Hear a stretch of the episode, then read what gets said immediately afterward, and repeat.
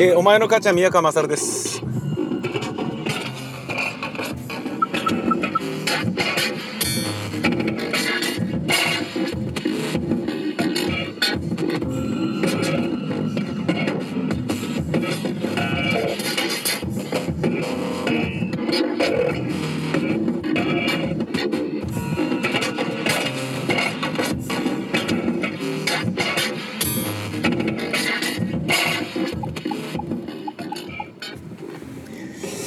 えー、下北沢に友達の芝居を見に行った時に帰りに、えー、ディスクユニオンで買ったオウテカの、えー、古いアルバムが車の、えー、カーステレオに入ったままだったので、えー、それを聴きながら今から出勤するところでございます。いよいよ明日、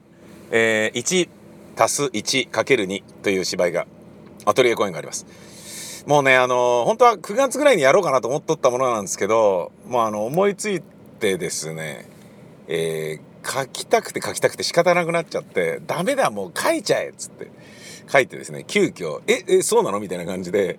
えー、奈良俊介さんとかですねあのー、千脇信也さんとかにですね、えー、お声かけをしてで「あああ分かりました」みたいな感じで「まあ、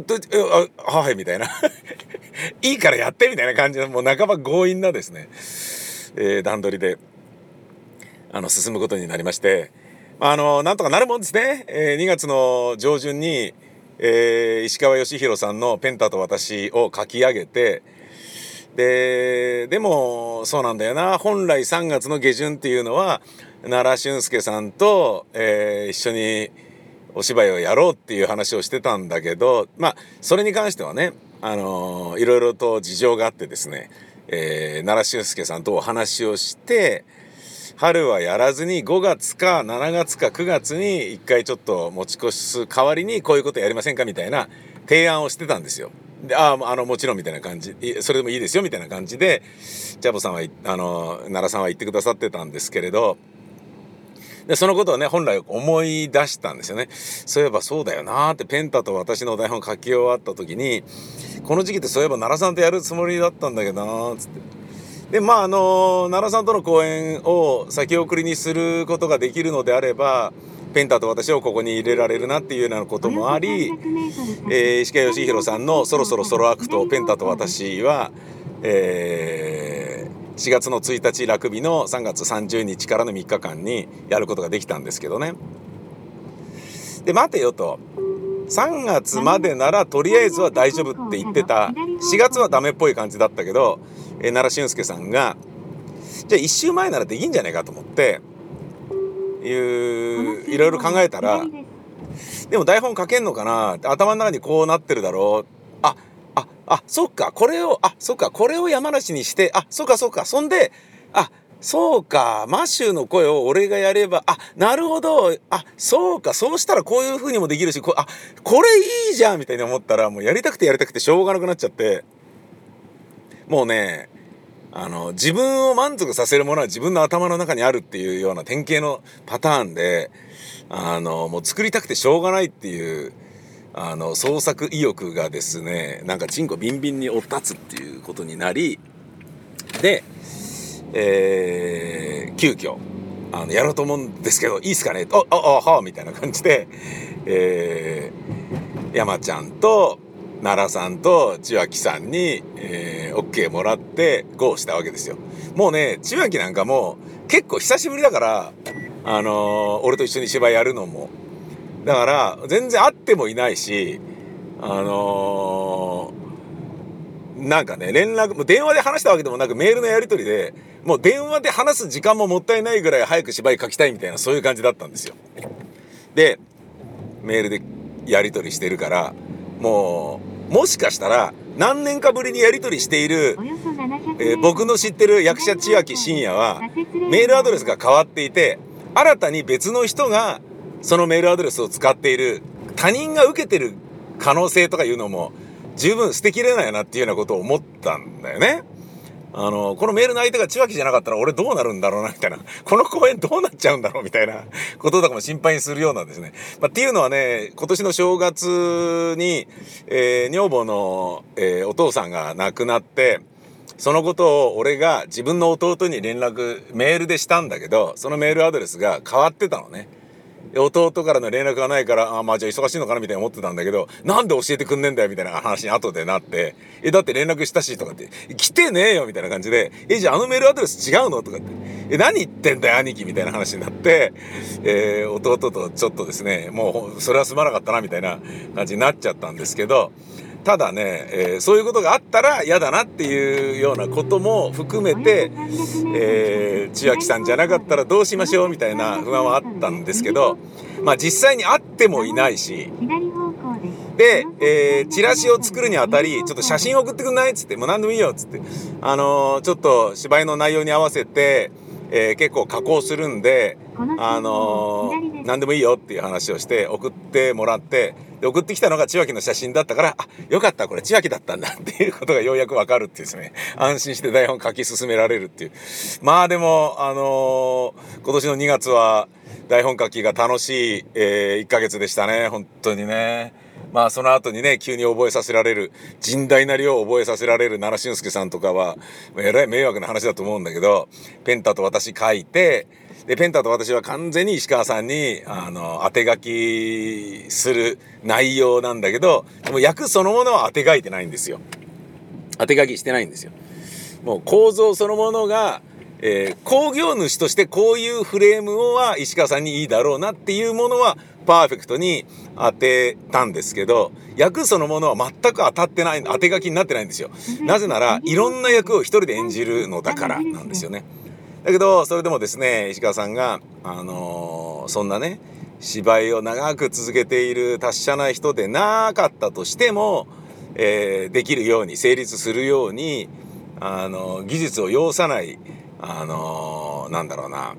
え読めば大体わかるすんなり入ってくるそして連続してオムニバスで役を着替えて変える着替えて変えるを繰り返してても頭の中でこんがらないような形にいくっていうようなこととかね。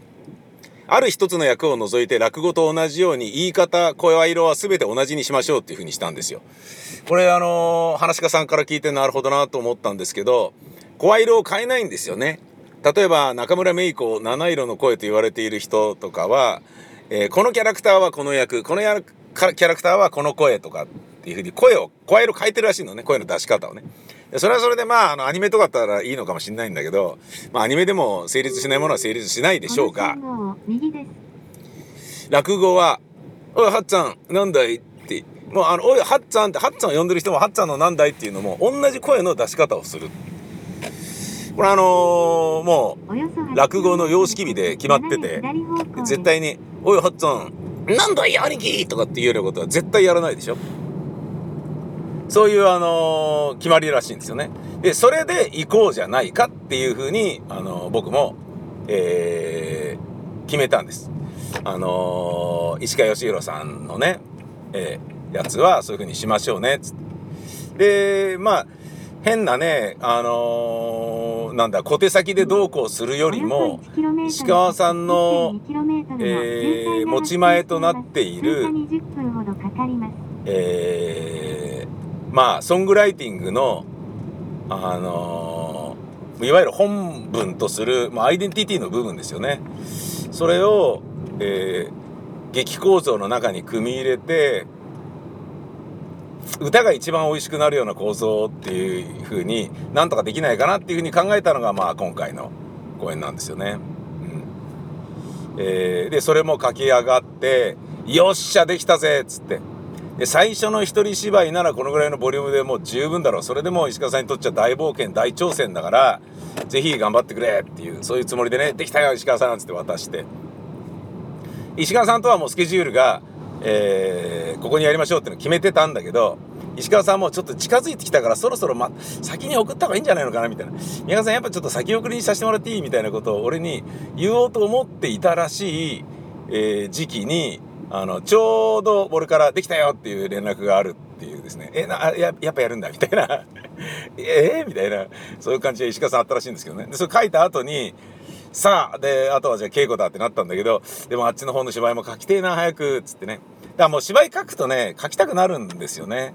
友達とお酒飲みに久しぶりに行くとね、あ、やっぱ友達とお酒飲むのっていいな、つって、また飲みたいなって思うとかね。あとわかんないけどねあのすごい全然エッチしてなかった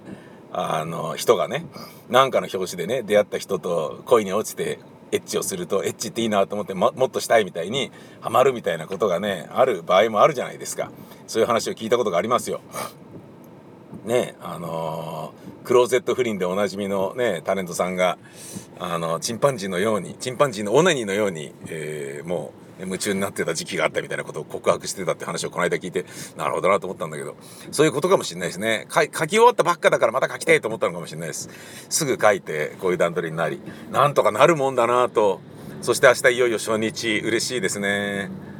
えー、僕はですねあの声でたくさん出演しているんですけれど姿もちらっと出すことになり最初は声だけの出演だったんだけどあこれ俺出た方が面白いなと思って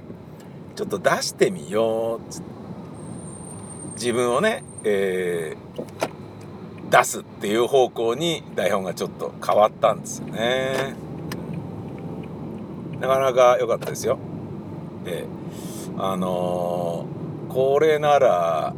まあどこにも迷惑かけないであの出る意味もあるだろうっていうね、えー、そういう感じになったんですけどね。でじゃあ舞台出るならずっと親の介護問題や、えー、改変期や芝居を書くなどに忙殺されて、えー、床屋さんに行く余裕が全くなかったので正月か年末かに、あのー、スキンヘッドに床屋さんでしてからそのまま伸び放題だったんですよね。だからまあつい最近まで僕と会ってた人は、えー、前髪も、えー、もみあげも全部同じ長さの、えー、髪の毛の状態スキンヘッドだったわけですからね。それを見てたんだろうなと思うんですけどでそれを、まあ、床屋に行こうじゃないかってことででどういうふうに床屋さんに行くってどういうふうにしないんだろうなつって。でもうすぐワールドカップだからブラジル代表セレソンの、えー、フィリペ・コーチーニョみたいにするってのはどうだっつって、えー、刈り上げ七三っていうのを今フィリペ・コーチーニョがしててで同じあのブラジレイラ仲間のセレソン仲間のネイマールに、えー、いやバルサはおすすめだよ頑張ってね君の幸運を祈ってるよ。ところで君のその髪型はそれでいいのかい？みたいにからかわれてるっていうそういう髪型なんですよね。うん、でもコーチーニョがバルサ来てくれたことも嬉しいしブラジルでね代表として大活躍するであろうことも嬉しいしもっと言うなら、えー、アレクス・サンチェス率いるチリが出られなかったっていうショックも大きいけど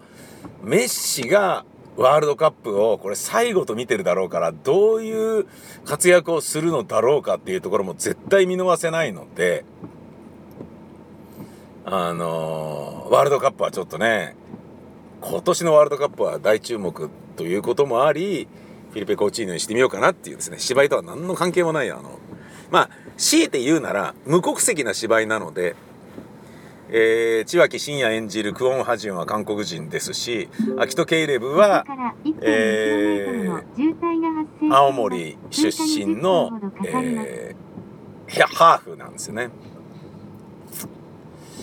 なのででマシューっていう男は、えー、もしかしたらフランス人かもしれないしっていう。でも見た目は全部日本人の我々なんですけどね、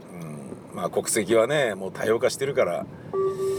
それは面白くなるんじゃないかなと思って設定をそうしたこともあり。そういうことで言えばまあフェリペ・コーチーニョの髪型も芝居に合わせて床屋さんに行ったっていう言い方もできなくもないんですけどであれ待てよと思って「ヒゲどうします?」って床屋さんで言われて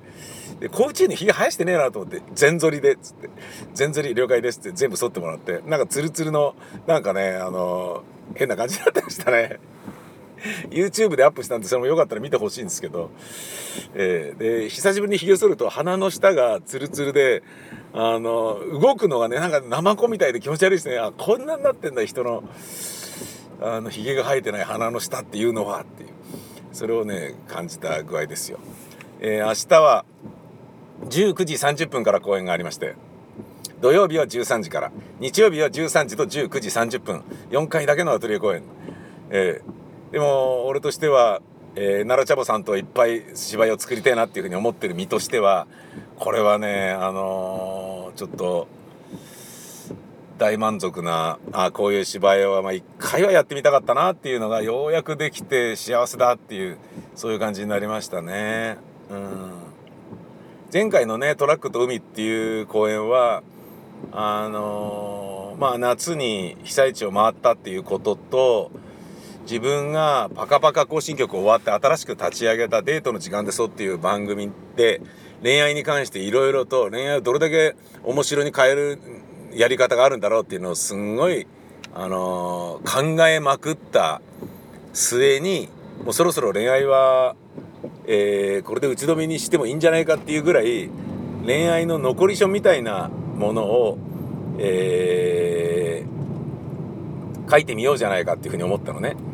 でもともと「デートの時間でそ」っていうラジオ番組を立ち上げに至ったのも「トラックと海」は続編なんですけどえー、その前にやった「耳に息」っていう、えー、公演でねあの綾戸優香さんが、えー、鮮烈なるデビューを果たしたんですけどエロいのに可愛い女子大生役で不倫に振り回されてで今度はその因果応報っていうんですかね、えー、取った男をまた取られてしまうというような役で「トラックと海」というあの芝居になったんですけどその、えー、元となる「耳に息」という今野千佳恵さんとかセキュリティ木村とかが出ていたアトリエ公演の時に恋愛を学問として勉強しているっていう教授をねあの主人公に据えたんですがその時の流れでデートの時間でそうっていうのは自分の中で恋愛をまたこう分析すりゃいいんじゃねえかっていうことでなったんですね。あのー、まあ恋愛の科学の企画書をねあのー、こうアバンティの後番組みたいな感じでホイチョイに提出した時のね自分の企画書がそのままっていうかねうんまあもともとあのー、恋愛ってねこう何が真理で何があの偽善で何が悪で何が善でっていうのがはっきりしづらいものじゃないですか。結婚するつもりがあったっていう気持ちが本当かどうかをっていうのを人が判断しないと、あの結婚詐欺が立証できないっていうね。でも人が判断するから本当のところはどうだかわからない。物的証拠とか事象の羅列でそう見るわけですよ。っていうことは我慢してずっと一緒に住んでたら偽証罪に問われないかもしれないし、えー、愛してる一緒に住む我慢ができさえすれば付き合ってなくても結婚っていう生活は営めるしみたいな。なんかもう非常にあの結婚っていうね制度そのものと恋愛っていう非常にあの人間が本質的に持っているものとは相結びつかないものを無理やり結びつけてるのが結婚っていうシステムであり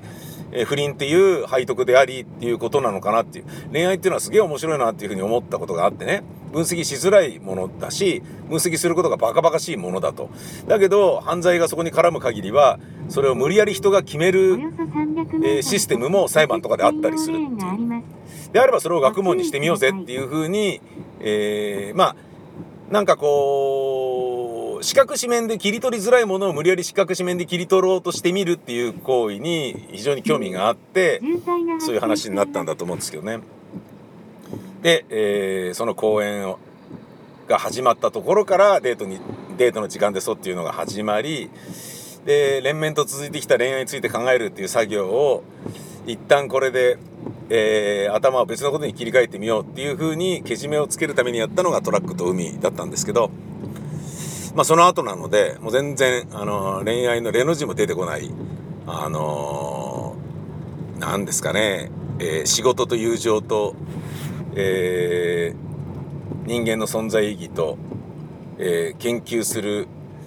あの探求心とかそういったようなもののみで構成される、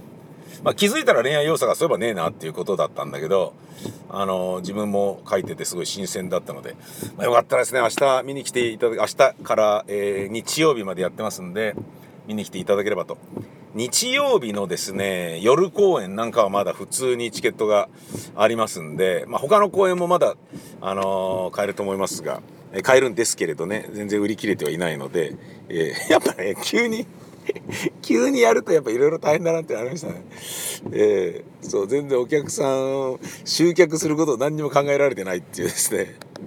何なんだっていうこれもうあの見る側もねちょっとまあもうちょっとちゃんと準備してちゃんと教えてくれよって絶対思ってるだろうなっていう本当にすいませんっていうねもう申し訳ないごめんなさい。えー、1たす 1×2 は明日金曜日23日から25日の日曜日まででございます。ぜひ聞いてねはい。